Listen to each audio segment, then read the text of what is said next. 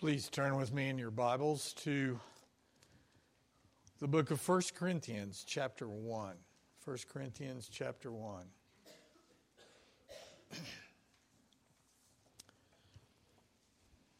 It's been about five years since Paul first set foot in the city of Corinth in southern Greece. It's been almost three, or maybe a little more than three years since he left.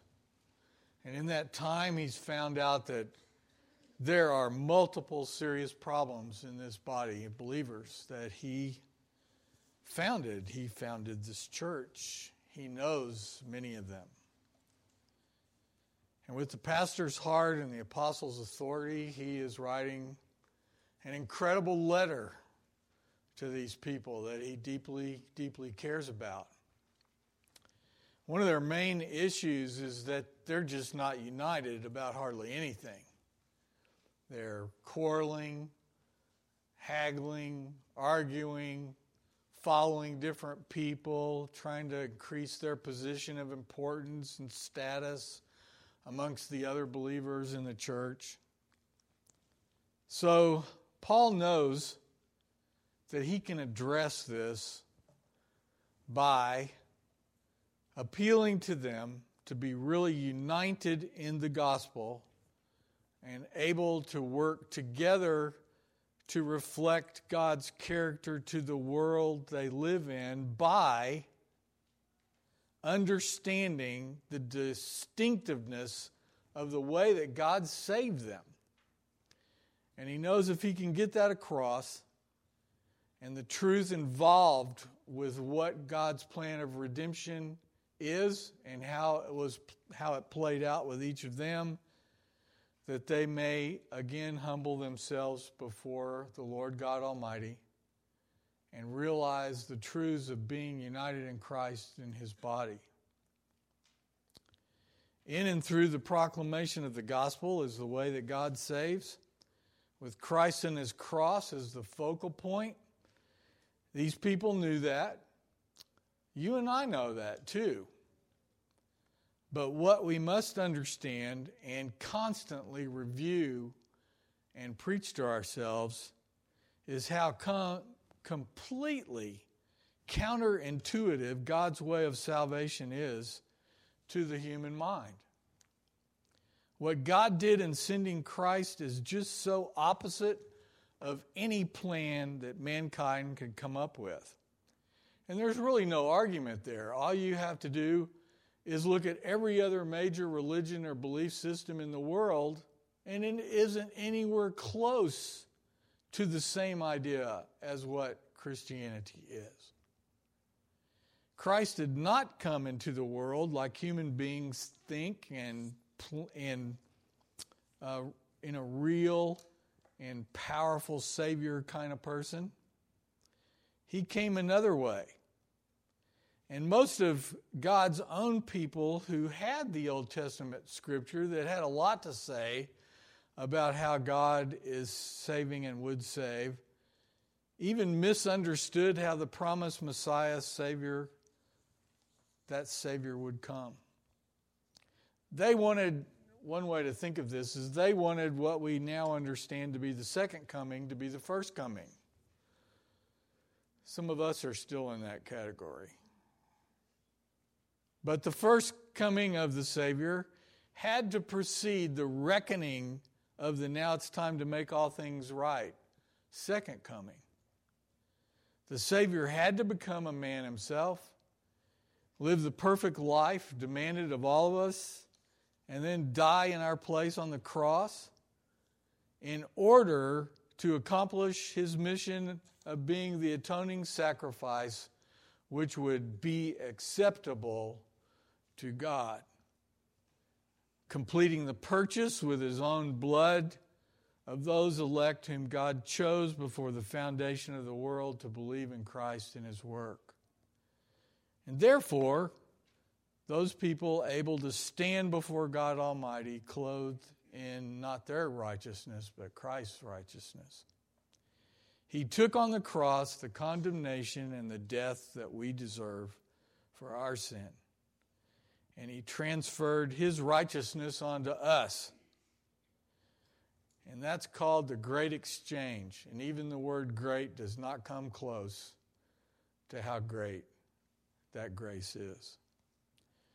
Christ's resurrection was the proof that his sacrifice for us was accepted by the Father. Now, it's obvious that these believers in Corinth are not clear at all about the distinctiveness of God's wisdom in this plan of redemption through his Son. We know that because they are, we know that for the simple reason that they are not living like humble recipients of God's grace. In fact, almost the opposite. They're jockeying for position and power and notoriety as if each one of them had been called by God because of their own distinctiveness and ability and wisdom and intellect. They're quarreling and being divisive, which means they do not see or they have lost sight of the basic understanding of how God works through his message of the cross in Christ. They've lost really the connection between how the Son of God humbled himself in his mission to purchase a people for himself, and how they also should then be reflecting that humility in their own lives if they've understood what he did. In other words, the way they are living and behaving is reflecting the world's thinking, the world's values.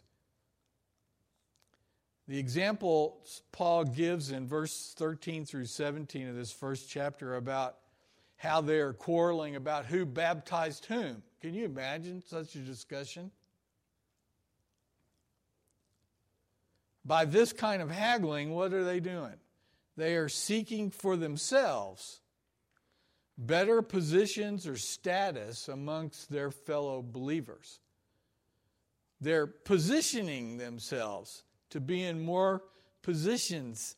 They're, they're aligning themselves with the leader who's, one way to say this is, whose coattails they wanted to be carried along on. They wanted to be identified with.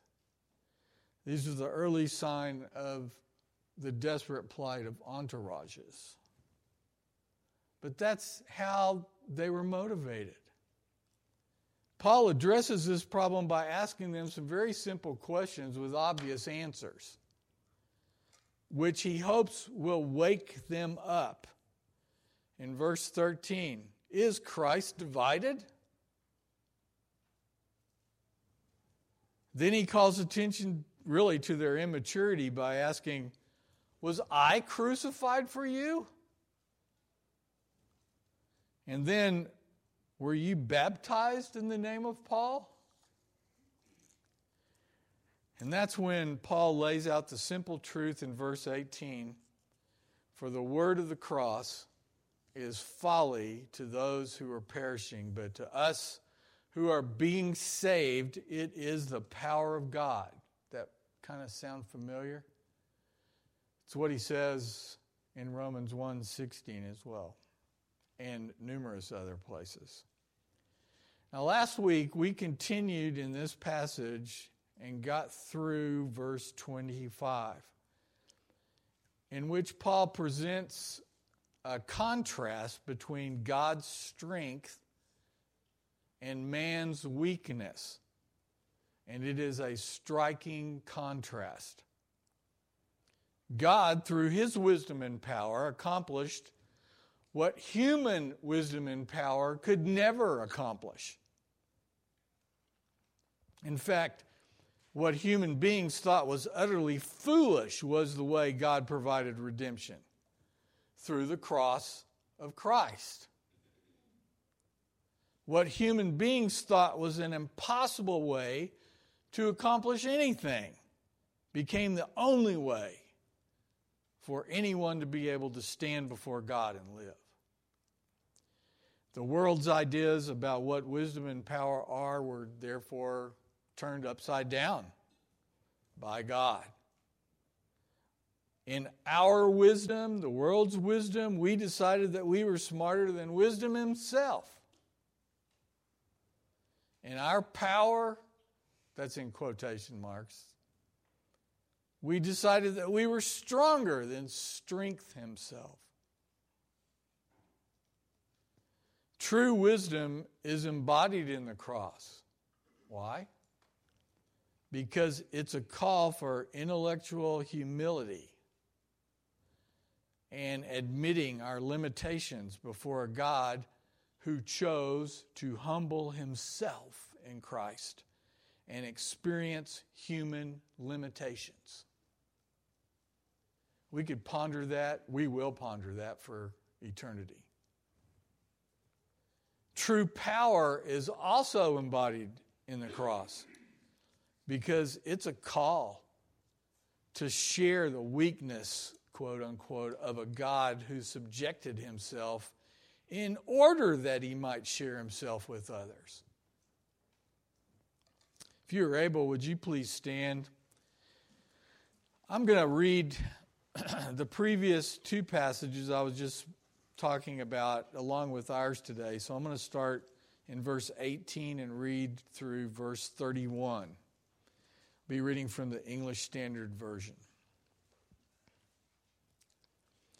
For the word of the cross is folly to those who are perishing, but to us who are being saved, it is the power of God. For it is written, I will destroy the wisdom of the wise, and the discernment of the discerning I will thwart. Where is the one who is wise? Where is the scribe? Where is the debater of this age? Has not God made foolish the wisdom of the world? For since in the wisdom of God the world did not know God through wisdom, it pleased God through the folly of what we preach to save those who believe. For Jews demand signs and Greeks seek wisdom, but we preach Christ crucified, a stumbling block to Jews and folly to Gentiles. But to those who are called, both Jews and Greeks, Christ, the power of God and the wisdom of God. For the foolishness of God is wiser than men, and the weakness of God is stronger than men. For consider your calling, brothers. Not many of you were wise according to worldly standards. Not many were powerful. Not many were of noble birth. But God chose what is foolish in the world to shame the wise. God chose what is weak in the world to shame the strong. God chose what is low and despised in the world, even things that are not, to bring to nothing things that are, so that no human being might boast in the presence of God. And because of him, you are in Christ Jesus, who became to us wisdom from God, righteousness, and sanctification, and redemption. Therefore, as it is written, let the one who boasts boast in the Lord. This is the word of the Lord. Thanks be to God. You may be seated.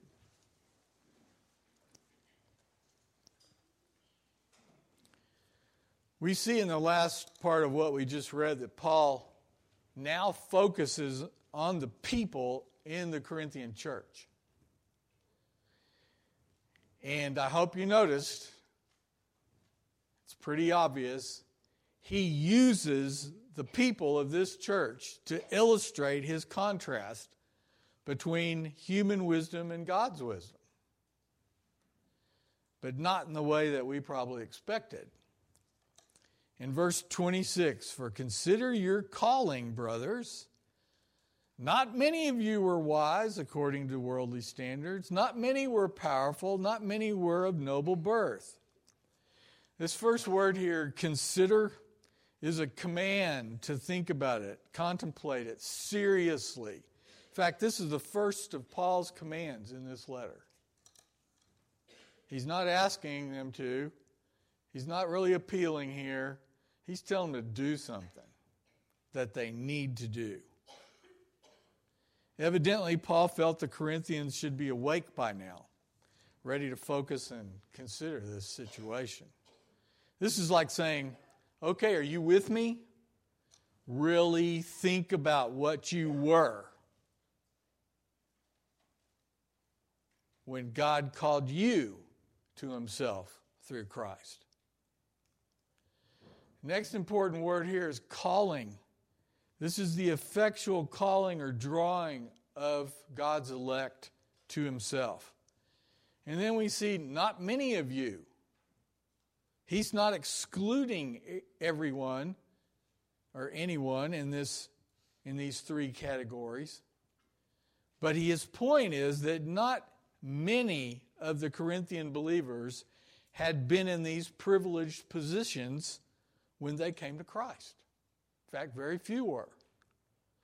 Most of them were not the wise, the powerful, or the rich of this bustling, immoral city. There was a countess, I read about this week, of the privileged class in the days of George Whitefield, the great evangelist, who used to say that she was saved by the letter M in this verse. The text says not many, it does not say not any. She understood. He's pointing out that hardly any of them had been in the upper echelons of society. Yet God had saved them. Many more of them than, were, than those who were looked up to by the world they lived in. The phrase, not many of you were, is basically repeated three times, once for each category. It's just implied. Wise according to worldly standards. What is that? Who is that? These are the intellectuals or the philosophical class. This is a big deal. We've talked about that in Greece, especially. The powerful or the mighty. This is the influential the opinion makers, the people with clout. Of noble birth is just what it says the aristocracy, which means they're rich. In this Corinthian church, there were people representing all the divisions in the society they came from. They had been saved by the gospel of Christ crucified, the power of God for salvation. These diverse backgrounds included, and there were a lot of slaves in this town. Slaves all the way to the upper classes. But it was obvious that most of the people were not the wise, the powerful, or the nobility of Corinth. Yet, God had saved them in Christ. And where had He transferred each and every person who believed in Him to? he transferred them into the kingdom of his son. All of them. All of them. So they now had the privilege to grow in the knowledge of the God who created them and saved them, and to live in such a way that the non believing Corinthians would see with their own eyes how the people of the church reflected something very different in this town. Something many more would be drawn to. What's that? The character of God in the gospel of Christ crucified. So, why does God work this unique and counterintuitive, upside down kind of way? Why didn't he do it like we think he would, should do it, or like the world thinks he should do it? Well, Paul now gets to God's theological reason for working this way in verses 27 through 31. If this if all this so far wasn't enough to get their attention, look what he says in verse 27 and 28. But God chose what is foolish in the world to shame the wise. God chose what is weak in the world to shame the strong. God chose what is low and despised in the world, even things that are not, to bring to nothing things that are. D.A. Carson points out right here the following Paul presupposes that people will not come to Christ unless he chooses them. So if there are many nobodies who come to Christ, it can only mean that Christ has chosen them. God delights to prick all the pretensions of this rebellious world, where proud men and women parade their mighty intellects. God chooses the simple. Where wealthy people assess each other on the basis of their respective holdings, God chooses the poor. Where self centered leaders lust for power and fight over it, he chooses the nobodies. All the things that are, quote, that is, the things that appear to have substance and are highly promoted in this fallen world, are what? Brought to nothing. They are written off as having no eternal significance, since God does not attach his salvation to any of them. In fact, he goes out of his way to overturn their presumption. God chooses nobodies. If your self esteem is having trouble right now, it probably needs to. This is humbling. What is God's ultimate reason for working or choosing in this way then? Verse 29, it's pretty clear. So that no human being might boast in the presence of God. He saves or redeems fallen human beings only because of His grace. Does He owe anyone forgiveness? Nope. Does he owe anyone eternal life? No. In Isaiah 42 8, we read, I'm the Lord, that is my name. My glory I give to no other, nor my praise to carved idols. In Isaiah 48 11, for my own sake, for my own sake I do it. For how should my name be profound, profaned? My glory I will not give to another. You know, the bottom line here is, is really simple. When God saves any of us, He, any of us, absolutely none of us, absolutely no one can claim any credit for themselves. This is a huge problem for these people in this church. And Paul deals with it throughout both of his letters to them. For example, in chapter 3 of 1 Corinthians, later in verse 21, so let no one boast in men. In 2 Corinthians 10 17, the next letter, let the one who boasts boast in the Lord.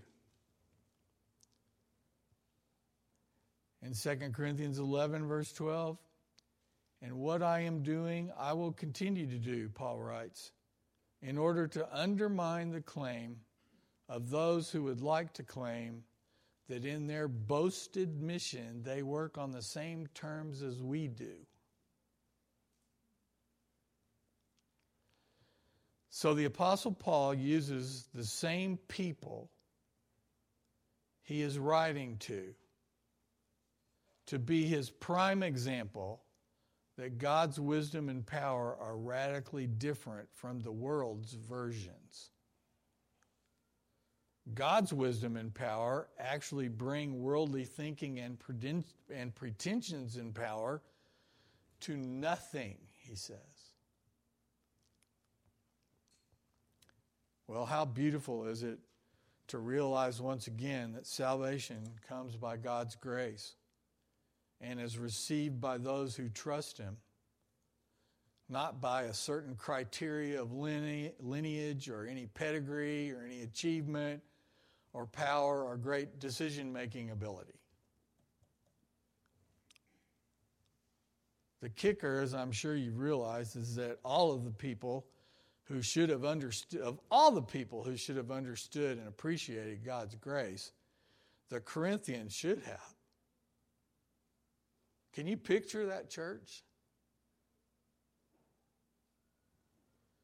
But they just didn't appreciate it. All they had to do was look at who they were when God saved them. Then we get to verses 30 and 31. And because of him, you are, here's Paul's favorite phrase because it says so much. Because of him, you are in Christ. Does that kind of sum this up? Who became to us wisdom from God, righteousness and sanctification and redemption. And here's one of those words or phrases that tells us, wow, we get to find out why. So that, as it is written, let the one who boasts boast in the Lord. How can any pride or pretentiousness live more than one second knowing this truth? In a church that claims to know the Lord. It shouldn't. Now, Paul is not saying that Christians have nothing to boast about. He's saying that if we boast about the things the world boasts about, we're boasting about the wrong things. Does that make sense? C.S. Lewis wrote that humility is not thinking less of yourself, it's thinking of yourself less. It's a good one. If our focus is primarily on ourselves, we will not be able to even recognize or understand God's grace. You see why? We don't really think we ever needed it. We kind of wanted to chip in with our stuff.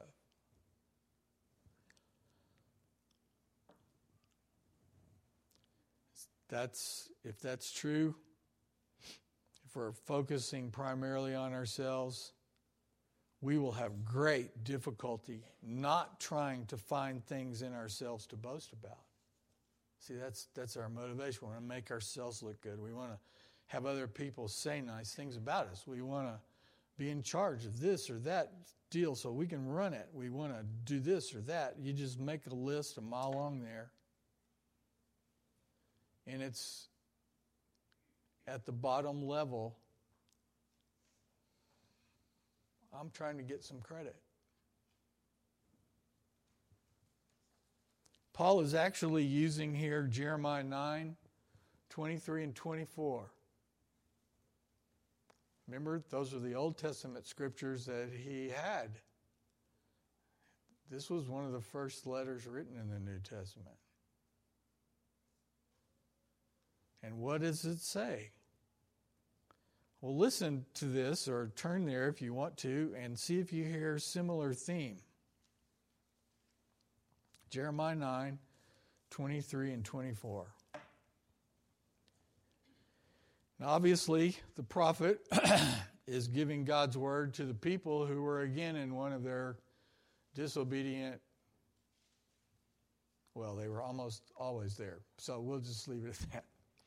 Thus says the Lord Let not the wise man boast in his wisdom, let not the mighty man boast in his might. Let not the rich man boast in his riches, but let him who boasts boast in this. Are you ready? We, we actually have the reason, the theology. God is giving us the reason why we boast in the Lord and what it is. Let him who boasts boast in this, that he understands and knows me how? What part? That I am the Lord who practices steadfast love. Sunday, Sunday school lesson today. Justice, righteousness in the earth. Did you catch that? God chose to reveal himself in love, He sent a Savior because we can't save ourselves so that we could know Him. He created us. We forget that so often. The whole point is to know our Creator and be just blown over continually by His grace, mercy, power, creativity, life that He provides. So that's as we, if we're saying we get to know God, this is what it should look like. That we know that the Lord practices steadfast love and justice and righteousness in the earth. And then the Lord says, For in these things I delight. He delights to know that we want to know Him.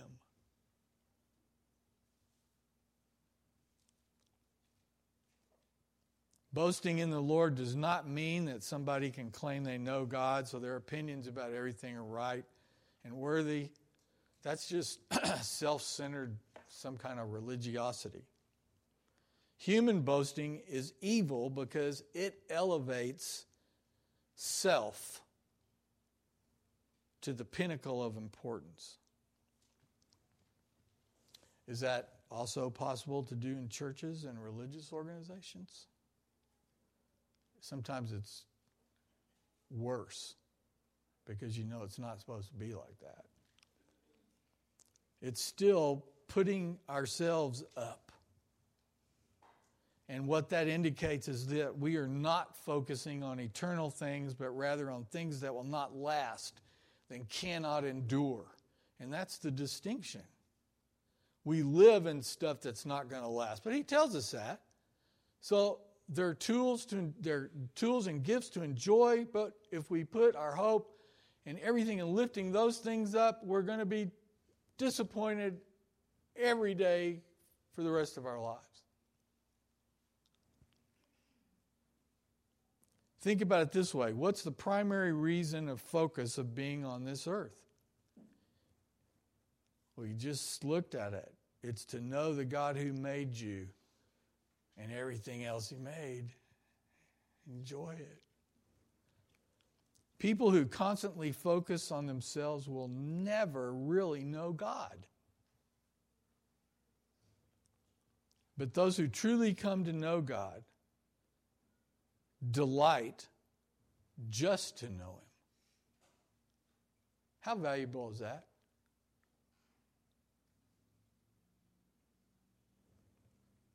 He becomes their center. They think of Him, delight in Him, boast of Him. They want to know more and more about what kind of God He is. And as this person grows in knowing God, what do they learn about Him?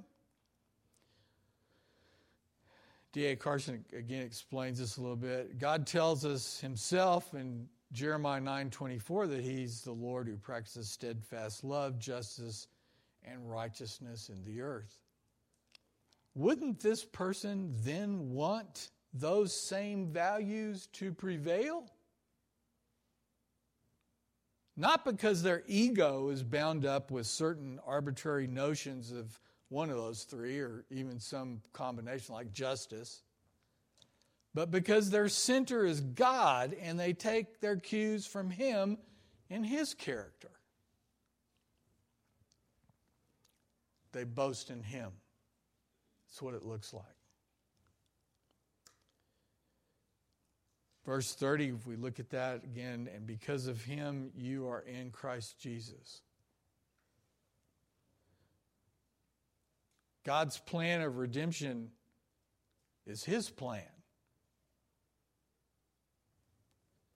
The Holy Spirit effectually calls the elect into the plan that God has for redemption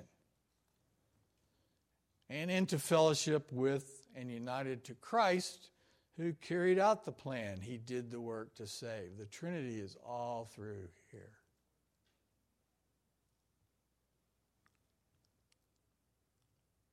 The wisdom of God, then, is not the world's wisdom on steroids, which a lot of people think. What the world can do, we can do better. God's wisdom secures our righteousness. What does that mean? That's what the text says. Our legal standing before God. God's wisdom secures our sanctification.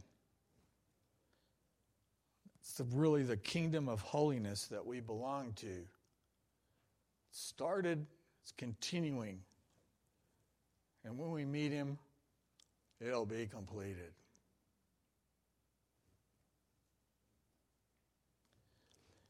If it was completed somewhere on earth, when he did come, we'd be going, Oh man, thanks. I've been doing this for a while now. You made me complete.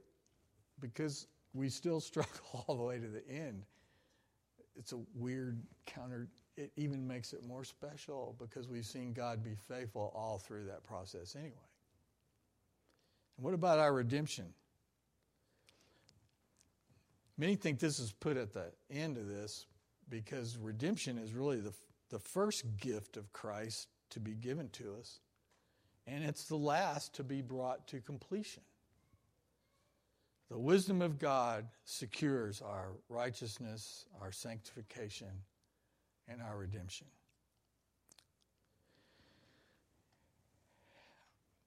The danger that's good, and it's the reason why we go through the Bible without skipping parts that we're in because it's too easy to skip the parts that we're having trouble with or we don't want to deal with. But we can become like the Corinthians if we treasure the things in this world that will not last. It's already a great, great temptation. We all breathe the air. We all see the same stuff. You can't go to any city in America now and see hardly any distinctive anything. It all looks like one big strip mall. Same designs, updated. See the point? We don't realize how much all this stuff affects us. And if we treasure the things in this world that will not last more than the eternal treasure of knowing God through Christ, of getting to know Him and delight in Him, then we'll be on this path like the Corinthians were. I think Jesus said something about this. Imagine that. For where your treasure is, there your heart will be also. Let's pray. Oh Lord God, thank you for the wake up call of this book. Thank you that you love. You sent your son to do what was necessary to bring us into relationship with you so that we could know you, so that we could treasure you,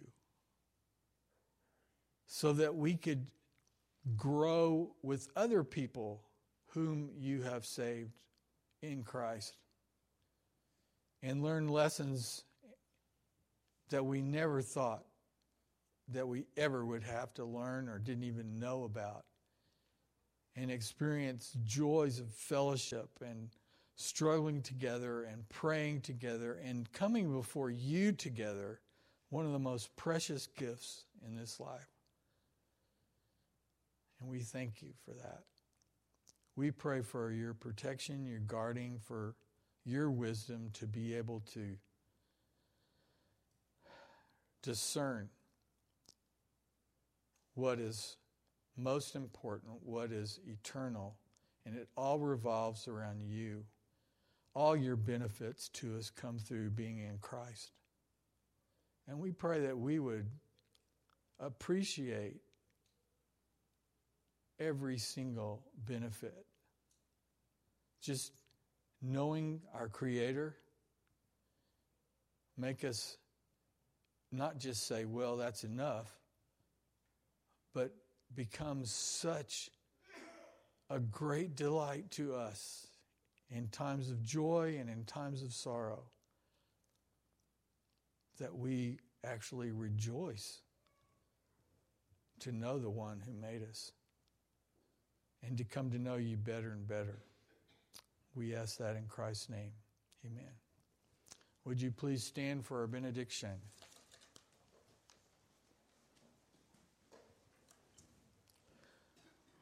Let's do the Trinity thing again. The grace of the Lord Jesus Christ and the love of God and the fellowship of the Holy Spirit be with y'all. You're dismissed.